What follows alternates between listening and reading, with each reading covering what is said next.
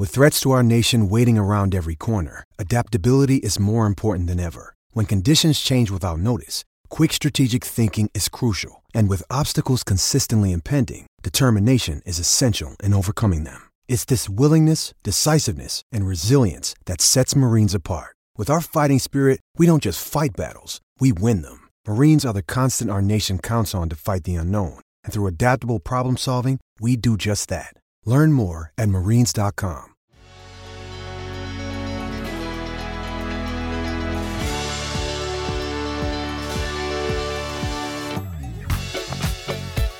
All right, welcome to another episode of the TC Live podcast on the Tennis Podcast Network. Mitch Michaels here hosting as always. Thank you for listening. We have another great episode today. Hope you've enjoyed the catalog of our chats with some of the players on the ATP and WTA Tour. Frances Tiafoe, Jennifer Brady, Mackenzie McDonald, all in this Miami Open tournament that we're going to discuss today. But today we have a very special episode talking Miami Open 2021 with tennis broadcaster Emmy Award winner. He's won. He's ran marathons. He's done it all. Ted Robinson. Thanks for joining the show. Well, Mitch, it's nice to be with you in person in our beautiful new home that we're also proud of uh, here at Tennis Channel. And I've got to say, it's two things. One, it's phenomenal to be here. Having, I was trying to think about this uh, coming in here today to be with you. I think 2007 was my first year on with TC. So having not been from the beginning, but close, close enough. Yeah, it's it's an immense amount of pride to have this Miami Open be the beginning of a new era in this beautiful new complex. And you've done a great job with this with the player interviews. Thank you. To Thank hear the players talk is has been terrific. I was actually just a little surprised. I thought you'd be rocking the Pac-12 sweatshirt today with how good they've done in March Madness and well, proving uh, people wrong. They've done okay at the Miami Open too. yeah, that's that's a good point. Yeah. Before we get into that, I do want to mention this is the second time we've done this. We did it last year, pre-pandemic, fresh off of uh, that Australian Open that Djokovic beat Thiem in the final. Didn't get a chance to say then. You know, I'm, I'm not super young anymore, but you've got some of um, some of my favorite tennis matches growing up were Ted Robinson matches. I was thinking the other day, you know, Federer winning his first RG, uh, the NBC broadcast that you had there was great. But the one that I wanted to bring up was uh, Sampras Agassi, that quarterfinal matchup. Because wow. at that point in my life, I was, you know, not quite into the teenage years about there, but that was one I remember start to finish, just being glued to the television set and you know, now that we're getting fans back and we're starting to get past this pandemic, I think about moments like that where, you know, you take for granted the atmosphere and how it can make a good match, a great match, even better. The best match I ever called at the U.S. Open, 22 years of the U.S. Open as a kind of a prominent voice for USA Network before Tennis Channel was ever a part of it. Um, and it's really what got me into tennis and hooked me into tennis and gave me some – some legs perhaps and some credibility. So in all those years and all those matches and calling some of Connor's in 91, the Connors Haarhuis match, uh, calling Chrissy's last match when she lost to Lori McNeil at the Open. I mean, great moments through the years, but that's the best match. And yeah. it was a, just, you know, now you think back 20 years, it was just a few nights before 9 11. Wow. And it was the quarterfinals. Yeah. Uh, the following Tuesday was 9 11 of course. So that night, Arthur Ashe Stadium was packed to the rafters, 23,000. It was still the early years of Ashe when most of us were wondering, how are they ever going to sell those seats way up there? And boy, were we wrong because they have. And that was one of the first times you really felt it. But the moment, Mitch, that was everything. That was a match where Andre Agassi did not drop his serve no. and lost the match. No, it four tie breaks. Four tie break yeah. sets. Andre made, and I, I don't any longer recall the exact number, but he made an insanely low number of unforced errors in this match. But I think half of them that he made were in the tiebreaks. Yeah. And Pete won three tiebreaks to one. But the moment was when they came out to play the fourth set tiebreak. And the fans in New York know what's going on. So they understood if Pete wins this tiebreak, there is the match is over. The fans gave the two of them a standing ovation. 23,000 in Ashe Stadium standing before wow. the tiebreak started. I'm tingling now just remembering uh-huh. it. It was the, and again, I, the Connors 91 was the greatest two week run you'll ever see. that was extraordinary. This was the single best moment I ever witnessed at the U.S. Open. What I remember about that and, and looking back at the match and catching up on the highlights last night was, and I know this has happened before as a broadcaster, but it stuck with me as a kid. Like you match point happens, Pete wins, and you just laid out. Like there was really nothing to really say at the moment. It was listen to the cheers, listen to the crowd, just take in this moment and let it breathe. And no, that was, I'll be honest, that was one of the moments where I'm like, you know, we can be critical of broadcasters, but I'm like, all right, I'm a Ted Robinson guy. This is good. well, thank you. And look, that's the the challenge that we're facing right now. Is that, uh, in fact, I was talking with Jim Courier about this the other day because Jim called the Australian Open for Australia TV, and he was told, he said during the coverage, uh, that window in the middle of the AO when the fans were not allowed in, that mm-hmm. the Australian television execs said, "Hey, you need to talk more. you need yeah. because there was no atmosphere, there was no crowd, there was right. no aura." And, and Jim was saying it to me, and we were laughing, saying, Those are words we never hear in this business. More, yeah. In tennis, no one ever yeah. says talk more. So um, that was the moment at the end of that match where the crowd told you everything. There was nothing more that any of us needed to say.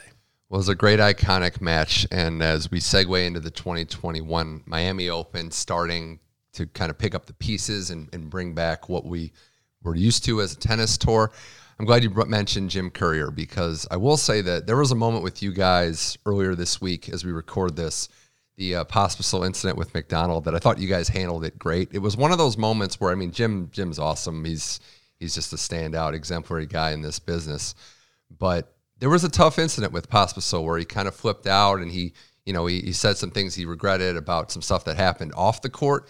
And like a lot of things, as a fan, when I'm watching, I want to hear what our analysts have to say to break it down. I thought you guys handled it well. It was, look, he's a great guy. He has a lot going on.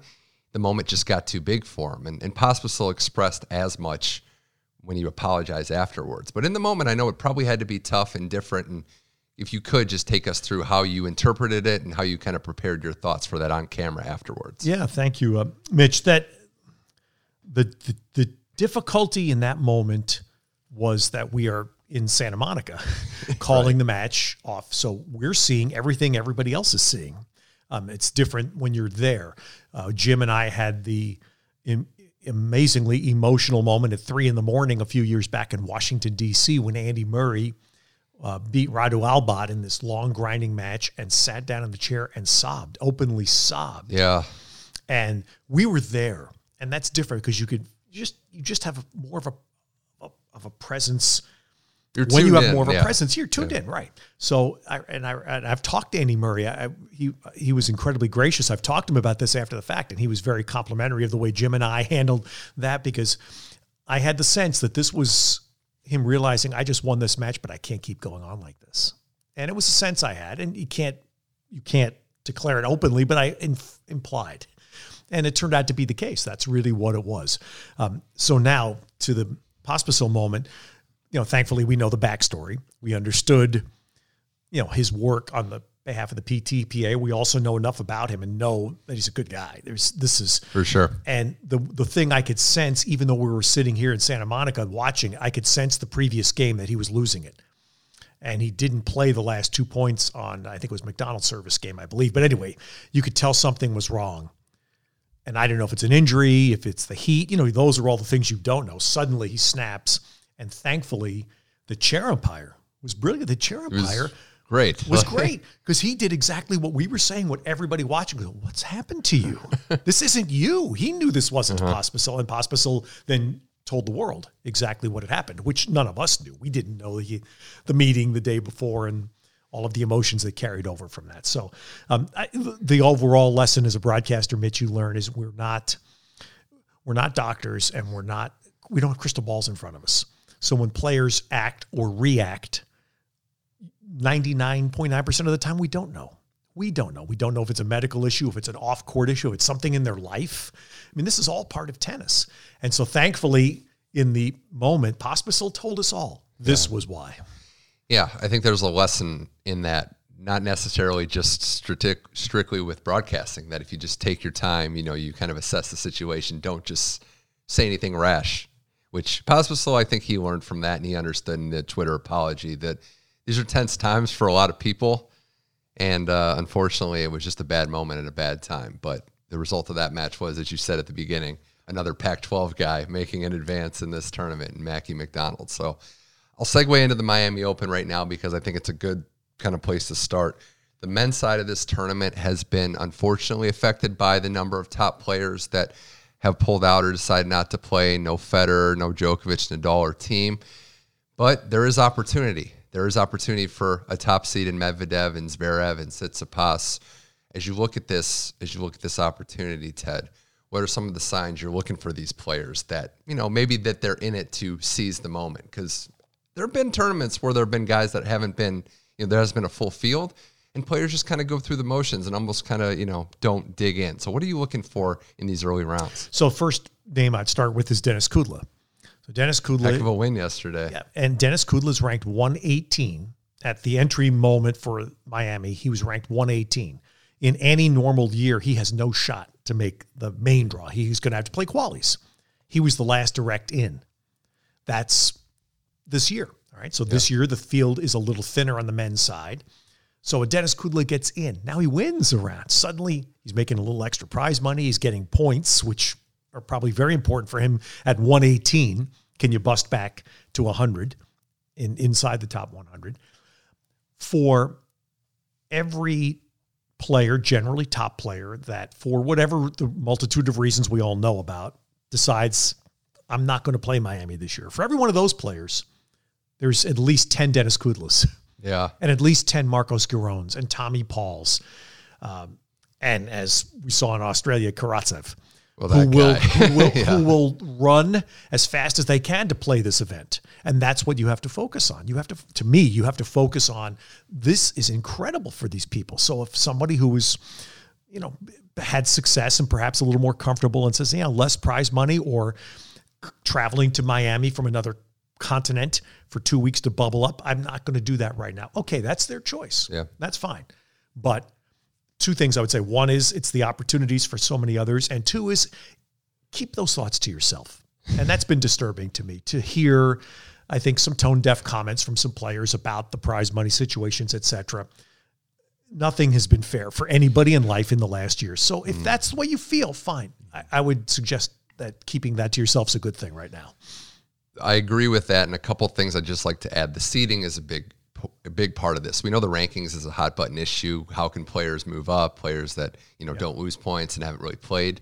But you have an opportunity here with players out. Rublev's a four seed. Like he has a quarter. You know he has a whole side to himself. Mm-hmm. That's an opportunity that he hasn't you know really known before that you can take advantage of. And the other thing is you mentioned guys like Kudla, guys that have the opportunity to make a name for themselves, make some money, get the ranking points.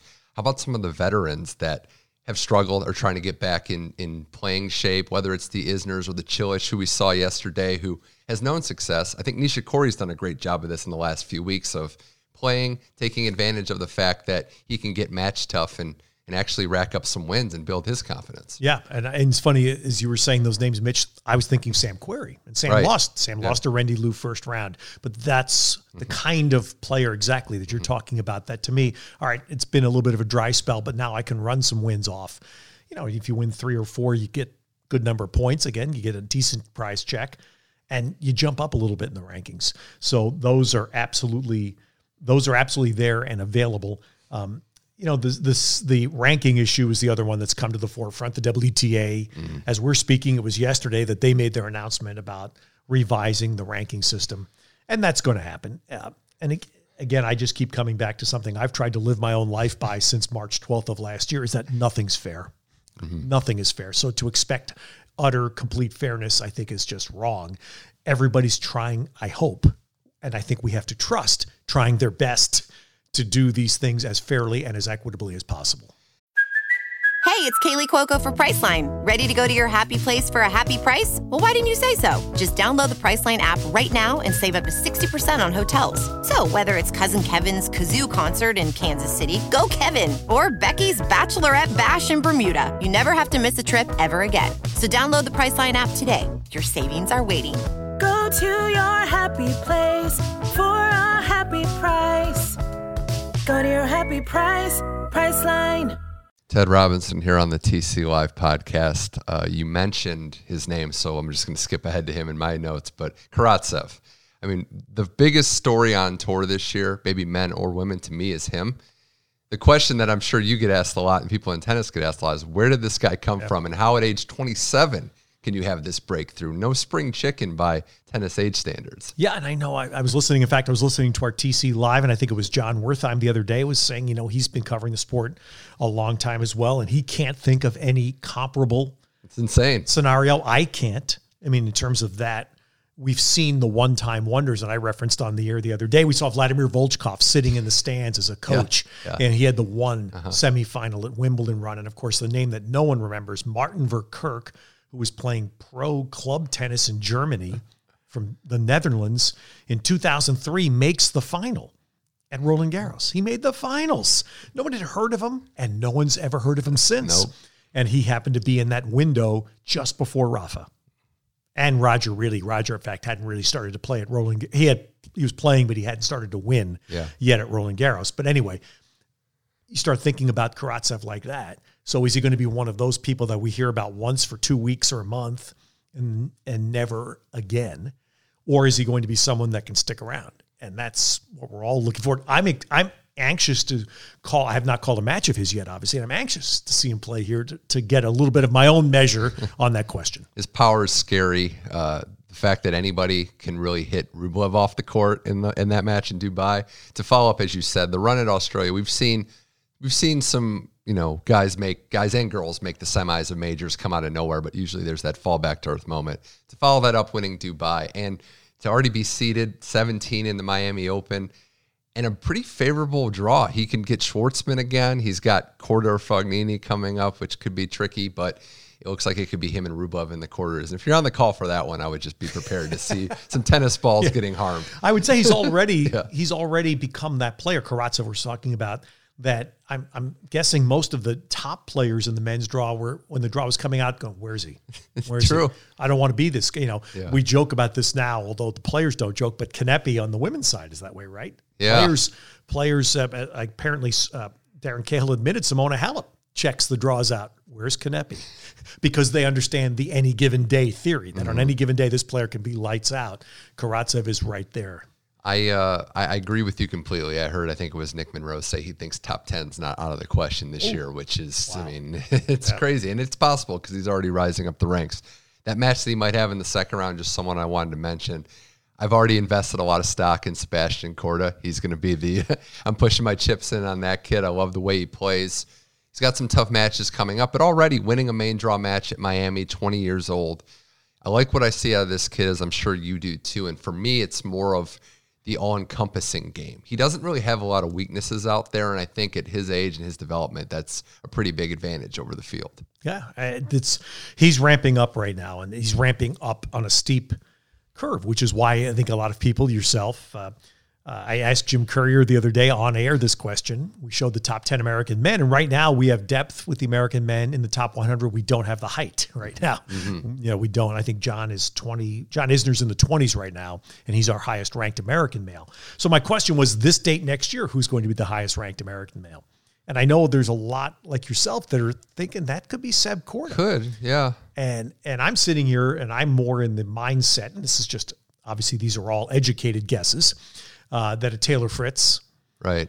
I would agree with you on that one. I don't think Korda's quite at the yeah. point where next year he'll be the top American. I think Fritz, we saw it today, he beat Giron pretty handily and and has kind of had some breakthroughs. Uh, Doha beating Shapovalov in a match that that's, the old Fritz probably doesn't win after he gets broken to serve for the match. See, ta- t- to me, that's why I'm that's where I'm going with this. Yeah. Taylor's climbing a ladder, mm-hmm. and he's climbed some steps already. He's and he's admitted this. I think it was on your pod here, Mitch, where he talked about you know he's pretty much conquered the 250s and he's done okay in the 500s. But his goal for this year was saying I need to do it in the Masters and the majors, and he's one run away yeah. You know, one, I mean, that's a, obviously a big thing to get, but one run in a Miami Open or a major from being well inside the top 20, and that makes you the top ranked American man, or Reilly Opelka. I'm, I'm thinking this is Someone a year where along, one yeah. of those two, yeah. where Seb Korda would be, you'd be asking him to skip those steps. yeah, it's true. I mean, you, you, there is that pattern of coming up the rankings, breaking into, like, say, the top 50, but then there's that sophomore slump. I, would compare it to maybe baseball pitchers that now they've seen you in the lineup where you have to defend points all of a sudden. Uh, Fritz, if Fritz goes on the run that we think he's capable of, I would look at that win over Shapovalov, the same guy that beat him at the U.S. Open in a, in a pretty brutal loss. That he kind of conquered some demons there. Uh, that said, I'm excited. It's it's similar, I think, to how women's tennis outside of the dominance of Serena and Venus has been, where the women depth started to come along before players really broke through. Yeah, the, that's a great call. Uh, that is um, the story to me of this Miami Open right now is the depth of the women's mm. game, which and when I started doing tennis a million years ago, there was no depth. And the first couple of rounds of major tournaments were really not very much fun because the Steffies and Monica's and mm. Jennifer's and uh, Martinez and Chrissy was still playing near the end of her run would just steamroll. You were in you were involved in tennis when Martina and Chrissy literally played in like every final. I was well. They they, they started, they or not, you were starting to yeah, no, they were that, not. Yeah. They they it was past the finals okay. points for okay. them. Uh, I said it was 89, I believe. I called Chrissy's last match when she lost to Lori McNeil at the Open. Oof, yeah. And Martina played into the early 90s, uh, and she had the one the one late final at Wimbledon. But, yeah, but their were, stranglehold on the game is yeah. something that's still underrated and underappreciated. Yes. Yeah, their stranglehold had been loosened because when I started. Steffi was there. Monica was coming, Jennifer came, and so that's. But my point was the the early rounds of majors were, and I was this was U.S. Open every year, and it would be difficult because we you know, have a prime time match every night. You'd have a, a, WTA match and an ATP match, and the WTA match would be Steffi beating somebody one in love in thirty, literally thirty-seven minutes. Oh, or then Monica would do the same the next night until you got to the quarters, and then things had a chance to get a little more competitive. But yeah. uh, th- those days are long gone, is what I'm saying. Great credit to the WTA, the depth. You have second round matches that are terrific right now, uh, and I'm fascinated because she lost here already but what you just talked about, the phenomenon, the baseball phenomenon, is where Coco Gauff is to me right now. Yeah. Now suddenly, there's first of all, there's tape on her.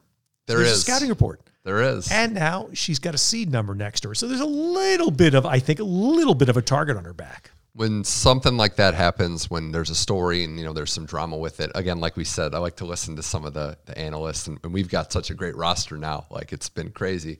Uh, Andy Roddick talked about it last night on TC Live, and he said you know, she's making a lot of her errors in the middle of the court, and tactically, she kind of has this kind of has this like um, I don't want to say identity crisis, but she kind of changes up how she plays within matches.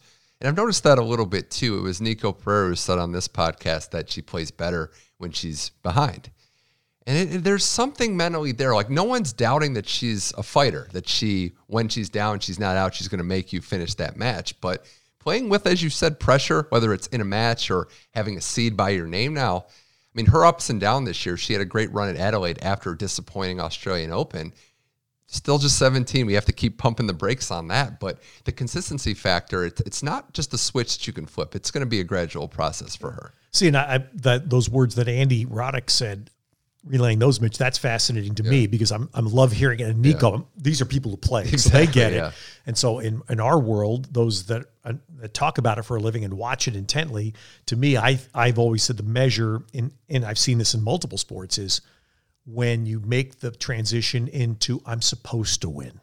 That was the Federer phrase with the Stan. It's like now you're now okay. Now you're in the top ten. Now, now you're, supposed, to win. you're supposed to win. to win, and that's what I. That's why I made the point early this week about to me it was significant that Coco Gauff was a seed here. It's the first major event. It's not a major of the four majors, but it's the right. next best thing.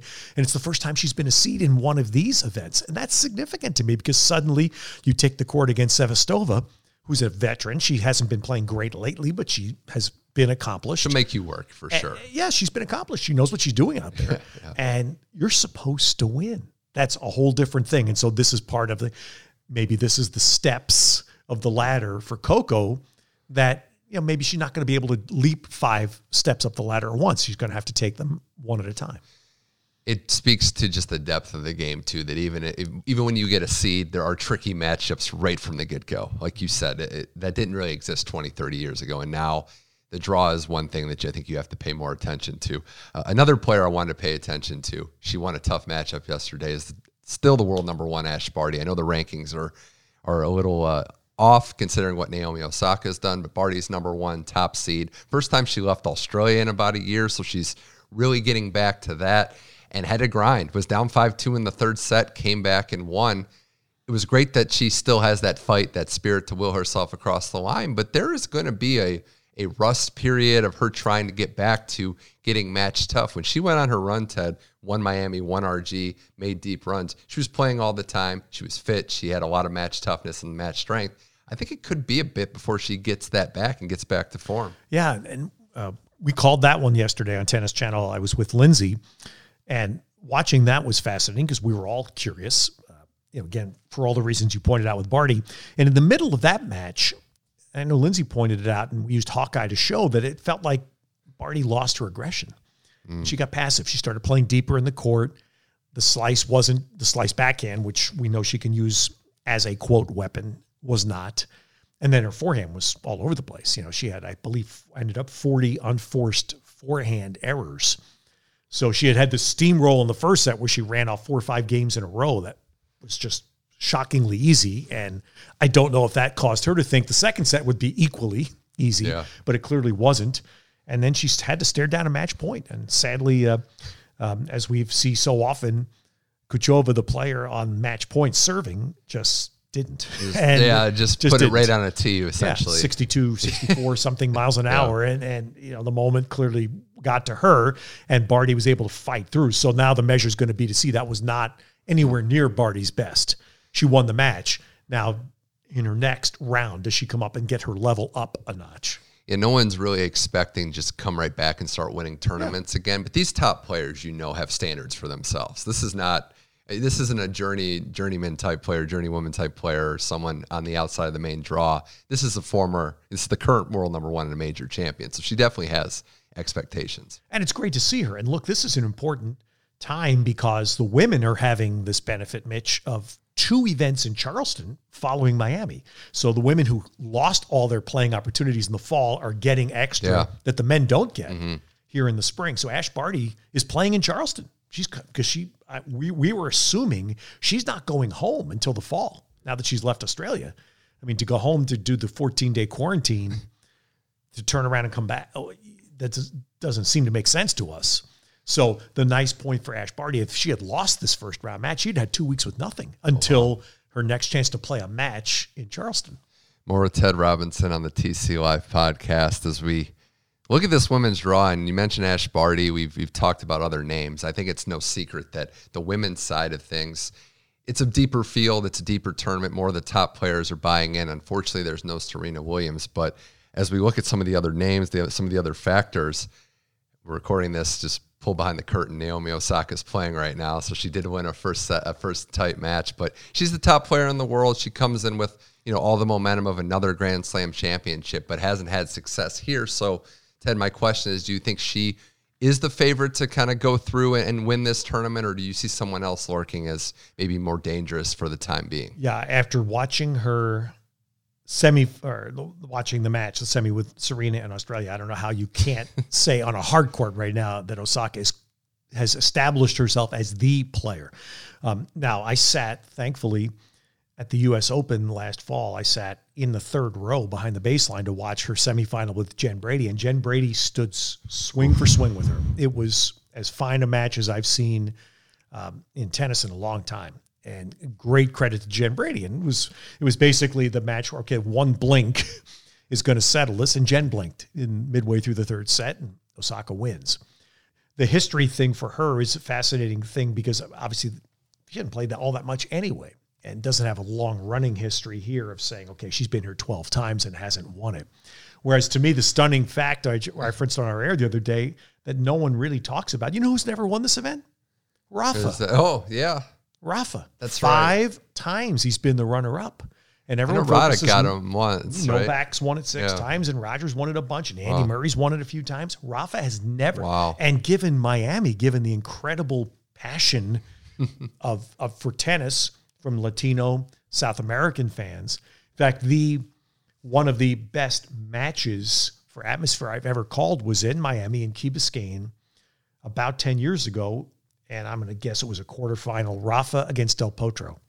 Okay, stadium, yeah, I remember that one. The stadium was it was Davis, it was like a Davis Cup, Cup match, like World said, yeah. Cup to the max. Half the stadium Spain, half the stadium Argentina. It was phenomenal. It was a great, great atmosphere, and it but it rammed home. This is why the Miami Open thrives. the players from Latin countries, South American countries, the fan base in South Florida mm. is so strong. It really is. The uh, the Osaka runs, like we mentioned, she's never made the quarterfinals, but has only played this event really three times, four times, I think. And there's been some some issues with her. You know, her ascent really didn't happen until 2018 after she won Indian Wells, and even then, I think she had to play like a Svitolina in like the second round right after that. So it, it'll happen for her here.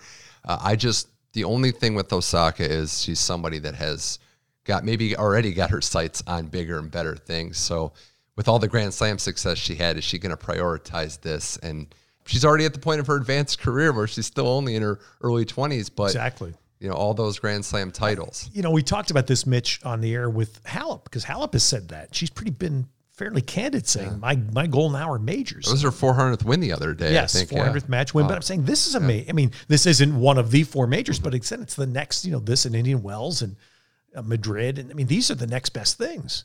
And so these are huge events to win. I, am of the mindset, and again, I watched at home like everybody else did, but to me, the Osaka Serena match in Australia that I, I that look felt at that big. That, that felt like a changing me, of that, the guard. That like, absolutely yeah. was. Mm-hmm. I, I think that may have had something to do, and I'm mm-hmm. just guessing here. I have no way to other than guess to Serena deciding not to play Ooh. here, because to me on a hard court, Serena had so stood in against Sabalenka and and taken yeah. every blow Sabalenka could throw at her and mm-hmm. answered it, and Serena mm-hmm. won. And she was in terrific shape, and Osaka just was way better than her. And yeah. that to me, for, if I'm in Serena's chair. I'm thinking that's that's really unsettling because I don't think I can beat her here now. Clay and grass is a different story, yeah. but the hard court, Osaka to me has established herself as a level above everybody. With all due respect to Halep and, and Kenin, who had the appendectomy, who's coming back to play as well, uh, and Barty, who we mentioned, is uh, still going through getting back into tennis shape. Osaka being the favorite, I would put Brady in the mix as being Amen. a favorite. And I would also, the other player that's starting to finally get back to recognition is Garbiñe Muguruza. Because what she's been doing consistency wise, also the player that had match points against Osaka in the Australian Open, those would probably be the three I would look at as, you know, who I think is odds on to win. Osaka for sure, for the things you mentioned, being the apex player on this surface. But you can't sleep on Jen Brady and, and Garbiñe no. anymore. Brady for the reasons I told you about the U.S. Open match against Osaka. And Muguruza is a great call, Mitch, because you know we saw her in Australia uh, 14 months ago. She was clearly a happier player, having been back with Conchita Martinez. You could just see she was happier. Everything about her was more joyful, and you know she played one so much she played it, but Kenin played five straight points that were just Hall of Fame. Five Hall of Fame points in a row, early mm. third set of the final. When you think Garbiñe has the edge, and suddenly Kenin wins her major. Um, and Garbiñe has been playing terrifically since. So, yes, I would say that's another great call. And again, just the fact that it took us this long to talk about her is a great call about the depth for the women.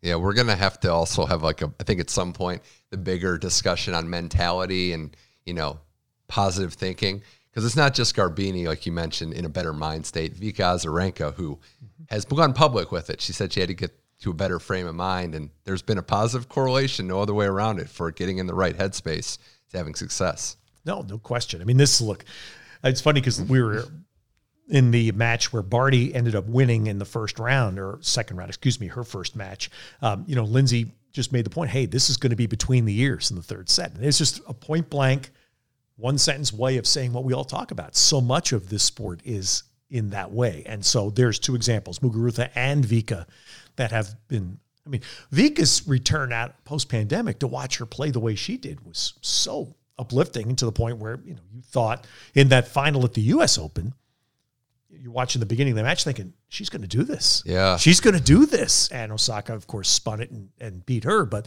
there was a moment I called it where I thought Vika had a really good shot. You saw even in smaller tournaments too, like the Svitolina match where her back tightened up and she's still like, I'm going to find a way to win this match and we'll deal with the stuff afterwards. Uh, last thing on the women before we just make some general thoughts on the men's and some predictions there. There's a big match that's going to be played today between two players that I'd like to see get into a better headspace and Anisimova and Sloane Stevens. Sloane finally got back to getting a win. Anisimova, it's been a long grind with some personal stuff and getting back to playing. It's a good opportunity for both this tournament, this match coming up. More depth in the women's game. These are two players that you know, maybe we're thought of a little higher, of kind of taking a step back, but are still young enough to where they can make a move potentially. No, no, quite. Well, Sloane's a mystery. Look, and, and we we've all had our you know, during her injury, we all had a chance to get to know her when she worked with us a little bit at Tennis Channel. So mm-hmm. there's a obviously a like and a want to see her do well. Why it hasn't is just a mystery, mm-hmm. and I mm-hmm. have no no yeah, no clue to offer anything intelligent on why. Um, Anisimova, we understand that you know the issues with losing her dad. I mean, the last uh, summer that the tournament was played in San Jose, I you know I know enough about it. I was pretty clear she was having an anxiety attack during the match, during yeah. a changeover. It was really unsettling to see. And you're, you're concerned about her health now more than tennis. Um, the long COVID thing or the long pandemic break, excuse me, then she gets COVID. Yeah. So all of these things piling on. And, and I think Anisimova to me is a little bit of the expectation burden because she had the one terrific run at Roland Garros, makes the semis now she's in that top echelon. She's a seed and hasn't really done a lot around that. Mm-hmm. So perhaps we all collectively need to back off the expectations. And maybe this confluence of events is what's causing us. Just back down a little bit and let her win some matches and regain some steam.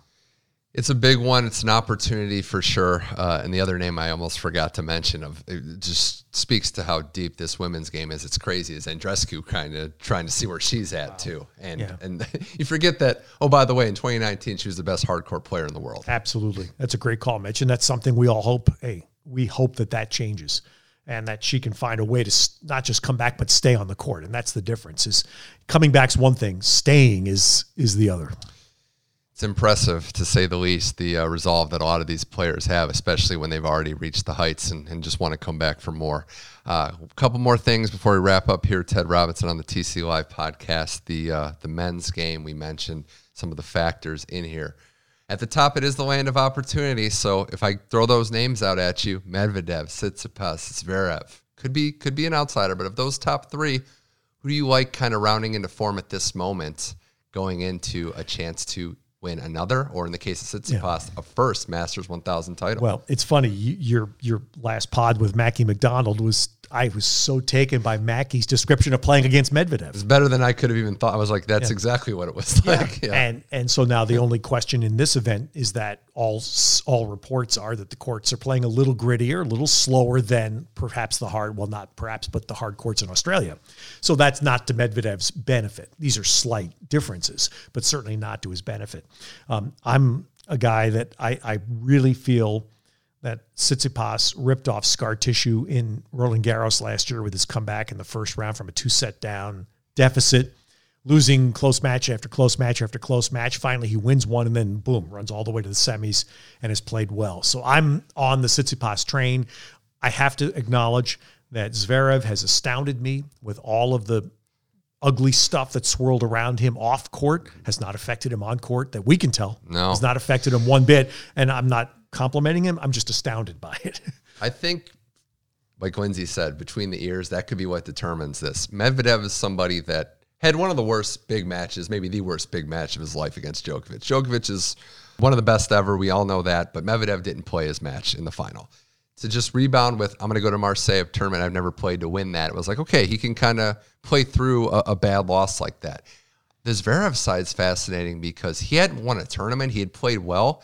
But winning Acapulco, I made this comment, at a 500 level event, he dropped to his back in like full celebration.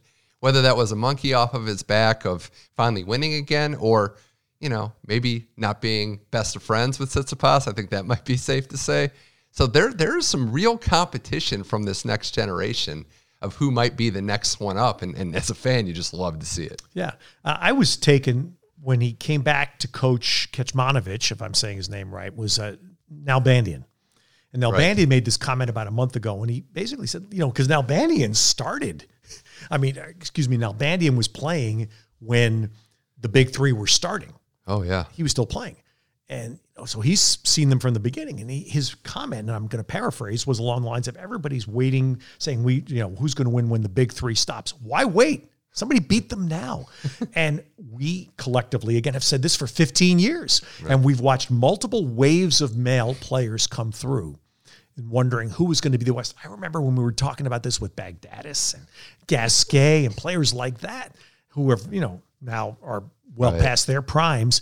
We're into several waves of players, and now it's the next wave of 19s and 20 year olds we're seeing that are terrific players. To me, that's it. The time is now. There is no more. Let's wait for the big three. This door is wide open. So, Thiem jump through first. Can Medvedev jump through at a major and do it? I still think, like I said, I'm a, I am a Tsitsipas believer. I think he has everything there. He just has to do it. Yeah. And and I'm I would say if you ask me if I had to put my mortgage on on the next guy, to me, I would say Tsitsipas. I think Medvedev slight slight disagreement because Yeah, I love all right. Tsitsipas's game. I think Medvedev at this point is the most consistent. He's pretty much shown that across the board. But I I with you in the sense that Tsitsipas has it all, can get to net. His his Mm-hmm. forehand has really come along, and if he's clicking on all cylinders, he is I think the guy. Now, can he do it consistently?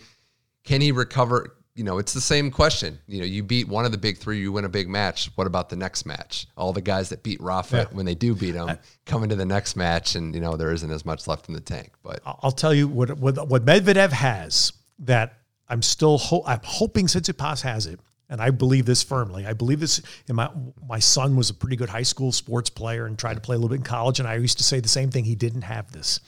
You to succeed at the highest level, you have to have a little bit of the blank you. it's quotient. like a reference, and Tsitsipas has that a little bit. And Medvedev clearly has it. Yeah. We've seen it in his and his the way he reacts with crowds and whatever. And Yeah. you know, obviously being two sets down to Rafa at the U.S. Open final and pushing that to five was an extraordinary display of having that quality about him. So that's the thing. I know Medvedev has that. I think Tsitsipas has it, and I'm hoping that what he did at Roland Garros last fall was the proof of it. The all time of that has to be Djokovic, right? He does not care if the crowd Absolutely. is Federer crowd, Wimbledon, Wimbledon 19. That's that's all you need to know. Well, or- the most also- partisan crowd I think I can recall. at Wimbledon for Yeah. sure, and then Australia 20 Yeah. against Thiem when Novak tapped the ref, tapped the umpire's shoe, and the umpire did. And but anyway, the crowd was Yeah. Mm-hmm. hundred percent for Thiem. Novak comes back to win, and then thanks the crowd for their support afterwards. That was exactly your That's point. him. That was exactly Novak. I thought of the Delpo U.S. Open final a few years ago too, when you were just saying that. Well, I agree, and I think the the last button up part of Zverev is you know it's the serve. If, the serve doesn't let him down, he can beat all these guys, but it, it lets him down quite a bit in big matches. So we'll see. Uh, Ted, pleasure talking to you as always. This was fun. I, I you know one of my favorite guests here on the TC Live podcast. No, I'm not supposed to say that, but. Uh, always a pleasure listening to you call matches, and uh, thanks for joining us here. Mitch, I thank you. You're doing, I said, you're doing a terrific job with this. It's a great service for tennis fans. So thank you. And let's have a little wager. What will Okay. happen next? I come back for another visit, or Nick Kyrgios plays a match outside of Australia. Wow. Wow. Putting me on the spot there. I'm trying to do the math in my head, like what the seasons are. Uh, I'm going to say no. I'm going to say no disrespect. I'm going to say Kyrgios plays a match. I'm, a, I'm an optimistic I hope, guy. and you know something? I hope you're right. That would be better for the sport. that would be great. Ted Robinson, thanks for joining the uh, TC Live podcast. Appreciate everybody out there listening. You can catch every episode on tennis.com slash podcast. Our whole catalog is there. More action, more discussions, more interviews with players coming up on the Tennis Podcast Network. So keep listening to the TC Live podcast. I'm Mitch Michaels for Ted Robinson. Thank you, and we'll see you next week.